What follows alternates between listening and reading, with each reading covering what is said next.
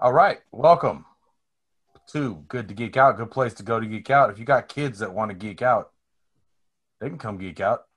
They're uh, in Rob Lucy's background, but you guys can't see them yet. You'll see them in a minute. They'll probably pop there. There's one of them. Say hi, Gavin. They're showing Hi. There they are. special We got- guest today. Special guest. We got generational geeking out going today. Uh, here to cover The Mandalorian, Chapter 15, True Believer. We got myself, my boys, and uh, some kids. Generations. What's up, fellas? Doing good. Rob Lucy coming at you from Phoenix, Oregon. Shall we rise from the ashes? Charlotte and Gavin, special guest today, with with a different Hey. perspective.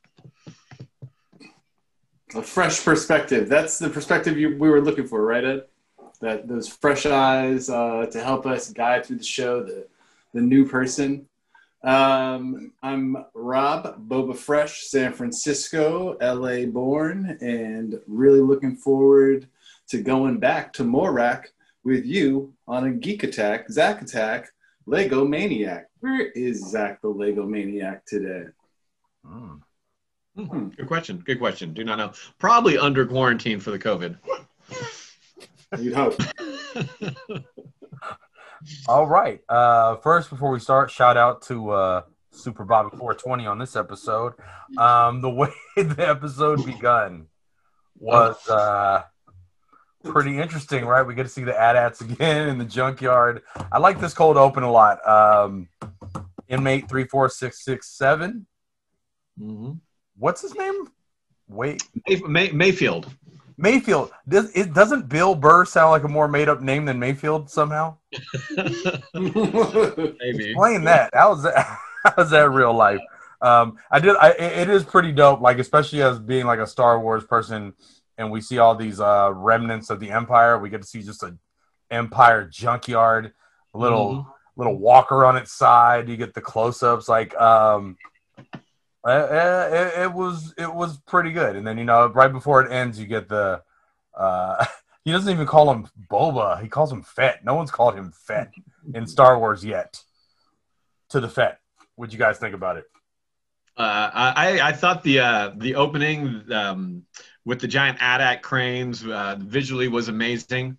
I think this this this episode does pose um, and actually a- literally ask some serious moral questions. Uh, here we get to see the the the gray area between prisoner and slave uh, that that the Republic is going for. Uh, yeah, I'm sure he wasn't the only one on that planet, and uh, they need labor too um, kind of brought me back to some of the things that we talked about during some of the Clone Wars episodes, um, and previously on The Mandalorian about some of the uh, moral ambiguity, depending on which perspective uh, you're coming at uh, the Star Wars uni- universe from. Um, what'd you think, Rob? Uh, yeah, no, I agree. We're a lot of stuff just got thrown at the wall right there, so I'm gonna uh, go at it at a linear way and say that with just the intro, it was dope. Um, we're talking about Mayfield. We're, you know we're already excited to see him in a weird way he seems very expendable. He can die throughout the entire episode, but the fact that we see him in the junkyard with a bunch of other discarded Imperial remnants that are uh, destroyed through the uh, means of battle and war, and he's sitting there breaking them down while an AT-AT in the background is being repurposed also for this junkyard duty.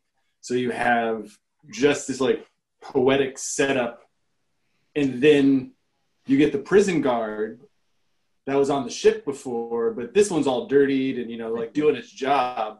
But you still get the redemption almost for the droids to be like, well, he's still he's still like under under the you know he, they got back in like this in this way. Um, so I think the intro worked real well with the intro with everything. Yeah, it was it was a it was moody. It was cool and moody. So before we do leave that intro, I would like to say how dope it was that you could see the gears on Slave One. Oh, on the inside while Oh, they're talking, and you can finally it finally makes sense how that ship moves in so many different directions, and yet the people inside don't spill their drink. Yeah, I thought that was amazing too.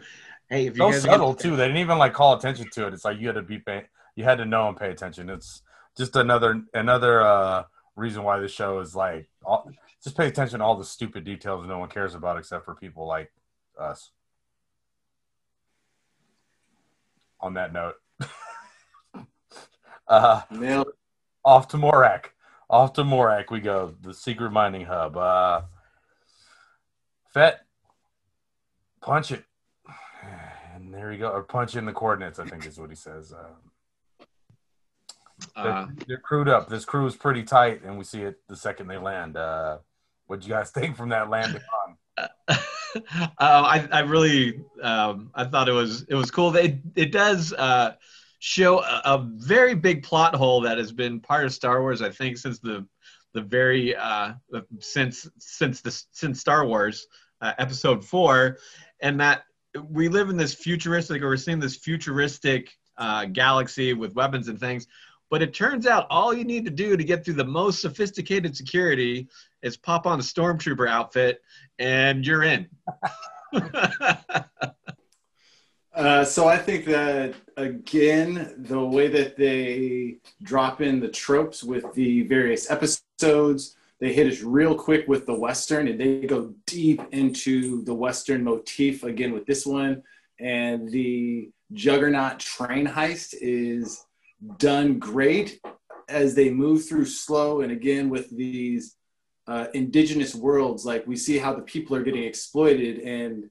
Um, Bill Burr with his line and like it doesn't matter if it's the Empire or the New Republic, you know, like who's who's doing what to them, it doesn't it doesn't make a difference. And I think on various levels that works right now in the political scope of the world that we live in. There's a lot of people who feel that they why should they even engage in the political realm? Like why should they vote if they're not doing anything? So I think that it hit home on a this different resonance, but also when we're thinking that this is a, a, a call to a Western. So these are ana- uh, an, analogous to um, Indigenous Americans or their um,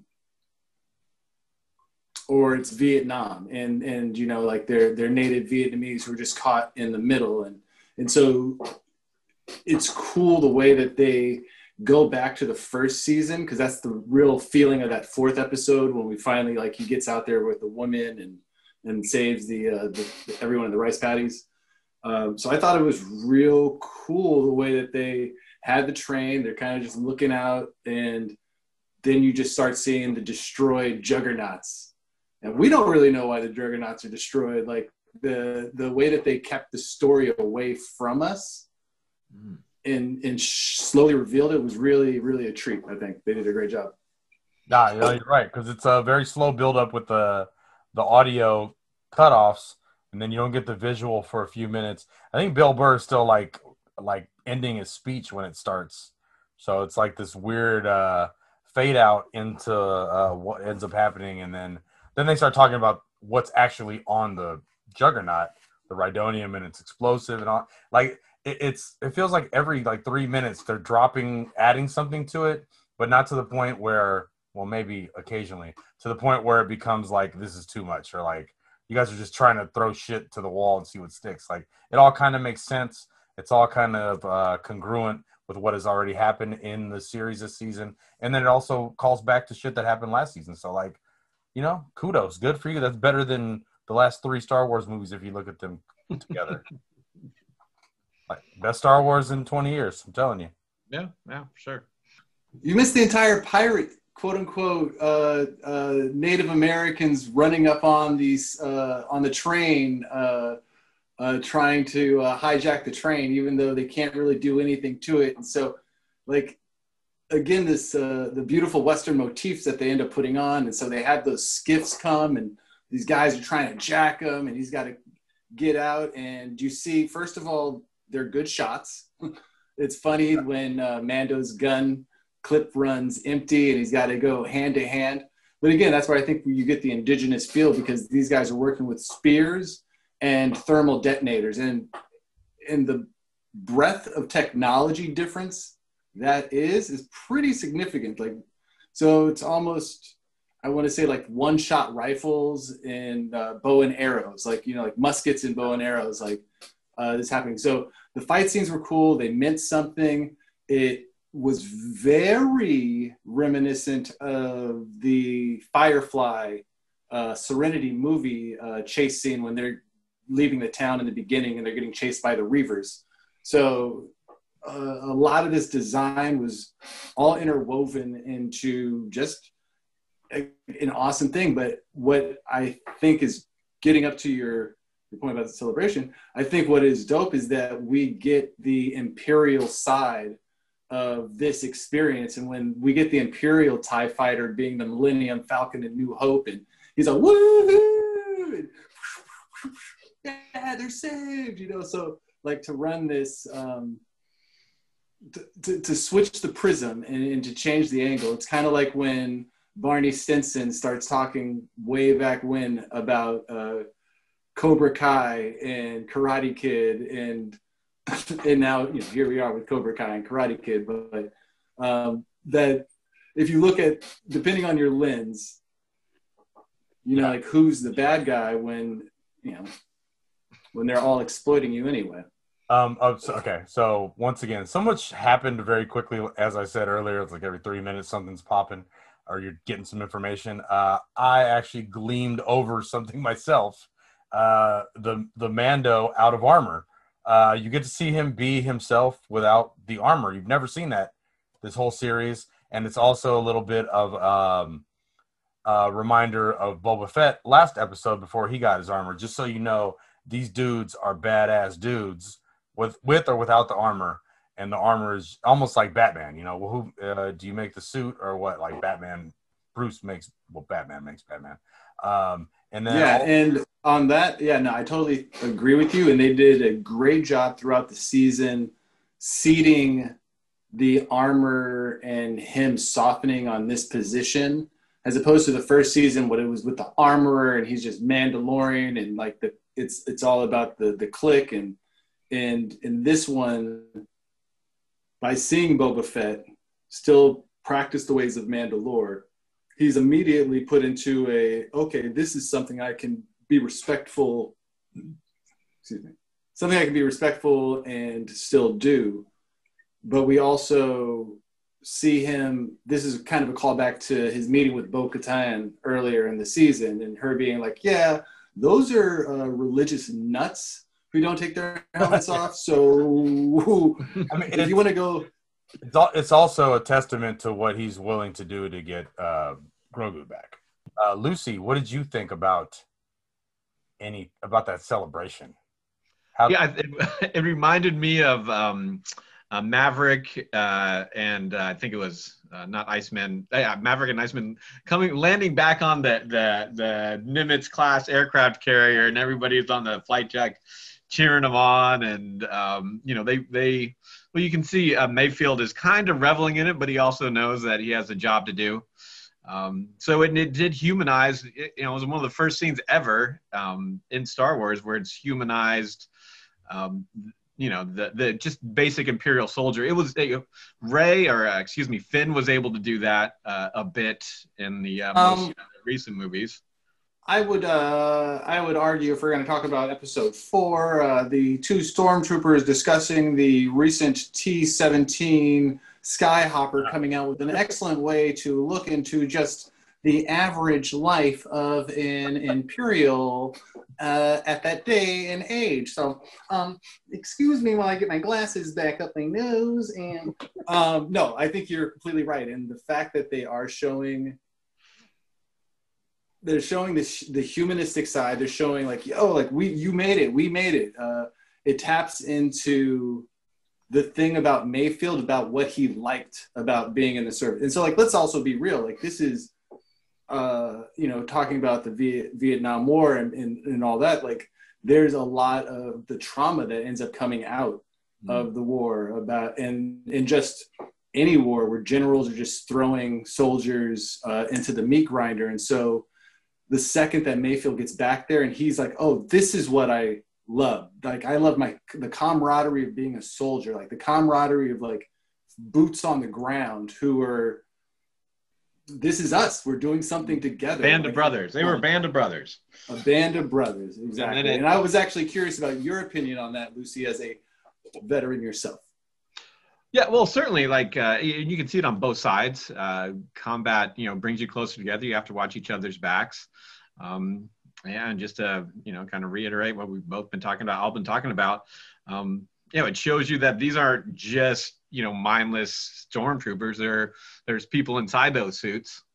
Um, and you know, in in a few minutes following this, after they figure it out and he says hey i can't go in there that was my commander back in the day and he might recognize me and i don't want to take that risk i don't know why you just didn't put your helmet back on that's neither here nor there but um and then he then he says yeah i did serve under you you know and then they they'll, they'll have the speech i don't know if you want to get straight to that point but um he was like hey you you know i saw 10,000 of my brothers die that day it was a massacre and then the commander was like, well, sacrifices had to be made. You know, they felt, you know, their the sacrifice was was duly noted. They should be proud. And he's like, they never went back to their families, man. He's like, ah, well, but we're still here. We're here now. Heroes of the Empire. From from his perspective, he's like, man, that's PTSD. That that PTSD just all came rushing back when he was like, yeah, well, we're here now, and that's when he, you know, he's like, all right, and you know, caps him um, and and it starts their escape scene, which uh, which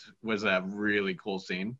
So for, for people who don't know, and I don't know if even you guys know what Operation Cinder was, which was basically yeah. the trigger. Uh, do do I know? No, yeah. Uh, tell us.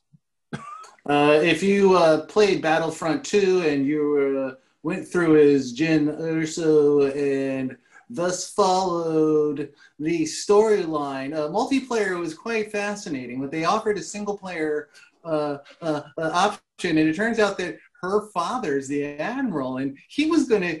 Uh, uh, allow the emperor's final plan to just fucking burn it to the ground.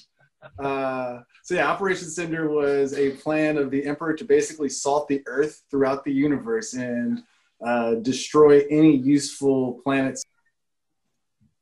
The exchange, once again, with the Western appeal of this Southern drawled uh, officer, right? And and yeah, and you just like I don't like him. Like you know, like they, made, they even his teeth were like off colored. Like it was just weird how much how like uh and it wasn't yeah, even it, it, wasn't even nazi-ish but it felt like it was weird. No because it's not nazi it's a confederate. It's a different it's yeah, yeah. different that, that, was the thing is that it was ours. It wasn't nazis. It was homegrown. so you're right.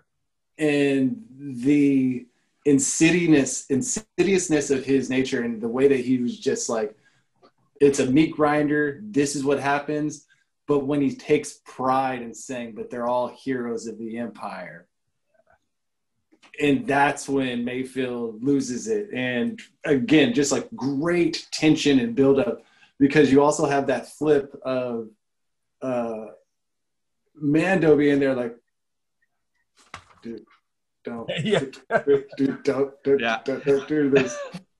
Uh, uh, all great. One thing I noticed about the Mandalorian without the helmet, he did not have that same confidence and swagger with the helmet off. He kind of looked almost lost, like, "Hey, bud, help me out here. I, I don't know how to act in public without my, uh, without my helmet on," um, which I thought was uh, was interesting and a great directorial um, focus. Something actually that reminded me of that I wanted to point out back on the train scene when he's fighting with those dudes he has his back turned and he gets whacked and the uh, guys hit him and the uh, imperial armor shatters and all that. It's because he's used to wearing beskar.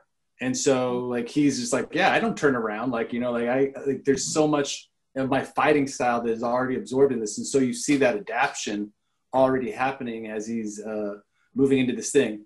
And to go back to the big point uh, you know we're, we're kind of forgetting like the whole thing that's starting it off is us waiting to see if he's going to take the helmet off or not because we haven't seen, like i mean Ahmed, like that's how good that scene was with Bill Burr. Funny about that scene, like I was watching, I think um, I was watching it with Gavin, and then Gavin Charlotte was in her room or something. She's like, Charlotte, the Mandalorian took off his helmet, and then Charlotte came running out to see what he looked like.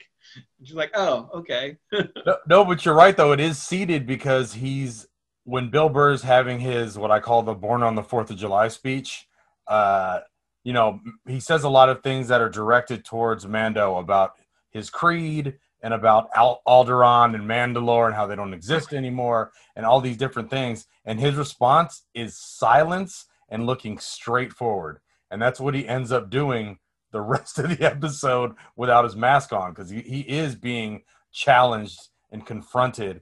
And you don't really get to, you can see his like uncomfortableness with the mask on, but once it's off, it's, there's no hiding. And you can just see him like looking around and not knowing what to say and stuff. And I mean, it's it's really well done because you can go back and watch it and see, like we just mentioned, like we had to go back on comments uh, on ideas because we keep going forward and you're like, oh yeah, what about this that I saw? What about this that I saw? Because there is so much to see in this episode. It's really well done. I enjoyed it. Uh, that actually reminds me of something before we get into the awesome uh, dam escape scene. Um, I was like, Ed hasn't called this a filler episode. This is 100% what you normally would say. Ah, Probably. ah, like, but did we, did we learn anything? Like, did it move the story forward? Um, Not at all. not at all. But it's it not was a filler. beautiful exactly but it wasn't a filler. It gave us uh, it gave us a fun break from all of this stuff but the stakes are still high because of grogu in uh, in the background. Um, but getting on to so mayfield shoots dude and they just kind of like all look around and again mayfield's a sharpshooter and he's just boom boom boom and and uh, the way everything goes down again this saloon uh, the shootout in the saloon is just beautifully done in the way that the guys run in. It's like the uh, the saloon doors and everything, and it is like as soon as they bah, bah, bah, um, just well choreographed for something that wasn't like a dynamic fight scene like we had on the top of the train. Like it wasn't martial arts and all of this. Like they made a gunfight exciting and sensible. Like gunfights aren't quick. Like you know, like you're. Um, these things kill you in a shot. That's that's what they're designed to do. I really like the escape scene. Um, he, you know, he, he surprised everybody and he took out his his former uh, commander, uh, which hastens their escape. Uh, what I thought what was a little ironic after him talking about how important, you know, his band of brothers, if you will, uh, was is he, he does take that sniper shot and blow up the uh, the Ridium, uh, thus killing the dozens, if not hundreds, of soldiers or stormtroopers we just saw inside that base, uh, which he was just um, uh, pissed at his former commander from for you know basically sacrificing a lot of people. But it, it played to the point. It also redeemed him in the eyes of um, of Pardon. yeah, Car, Car uh, Cara Dune. She's like, oh, okay. It, it, it sounded like she was just ready to take him straight back to prison when they were all done.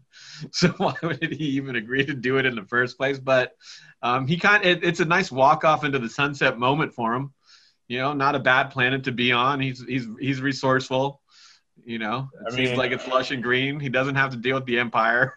It's also an excuse to give that classic Star Wars trope of looking over someone's shoulder while a ship flies away for the millionth time.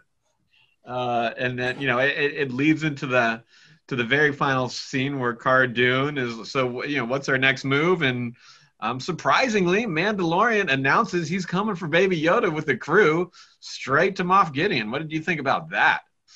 I, I thought it was dope. I did not realize. I thought it was like heartwarming. It kind of gave me chills. And it wasn't until the second time I realized he was addressing Moff Gideon's message from season one. Right, I, I they Mhm. um they have that in the recap in the very beginning of the Oh, uh, And I'm the just, episode. and I'm not paying attention. Oh, and of course the seismic bomb when the Tie fighters were following them and Oh, Awesome. And, and that was another great reason to watch episode two. There's not many. I told you last episode, like that Fett episode made me. um, And I did. And one of the things I liked about that was when he starts dropping the seismic charges when they're going through the asteroid field. And I was like, yes, it wasn't wasted, but it was.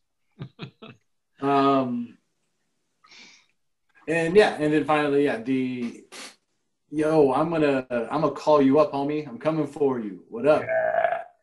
Like, like that call out was dope, and it reminded me earlier in the season when Mando walks in with the baby and uh, into the fighting ring, the Gamorrean fighting ring, like when we're setting the tone. And I'm like, don't do that with the baby. I'm like, oh wait, you're the Mandalorian. Like you, you ain't tripping.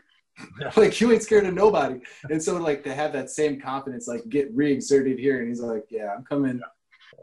And I want to give it up to Moff Gideon for looking Stoic. pissed and a little concerned. And like you know, like he had a lot of expression of it. That man is an amazing actor. Uh, Esposito is amazing an actor, and uh, I think they've done a great job. Hmm. I think they did a really great job. I agree with you there. I agree. All right. On that note, let's uh, close it out. Editor, San Antonio. Um, I did not go across because they might recognize my face. The Bo- the the Boba Fett line that was just dropped. That was funny as fuck, and nobody knew what the fuck he was talking about. they just based the whole fucking clone army on space right here. They might recognize me. yeah. Great. There. No, it's so subtle too. He only has like two lines in the episode, dude. Like they're setting him up really well for his uh series. They're not spoiling him. hey, Rob Lucy signing out from uh, Southern Oregon. Uh, good talking about this episode. Hey, can't wait till next. It's it's not even. It's this week. We are five days away from the finale, heading into Christmas. Looking forward to it. Looking forward to talking about it with my friends. See you next week. Boba Fresh, San Francisco. This is the way. Mm.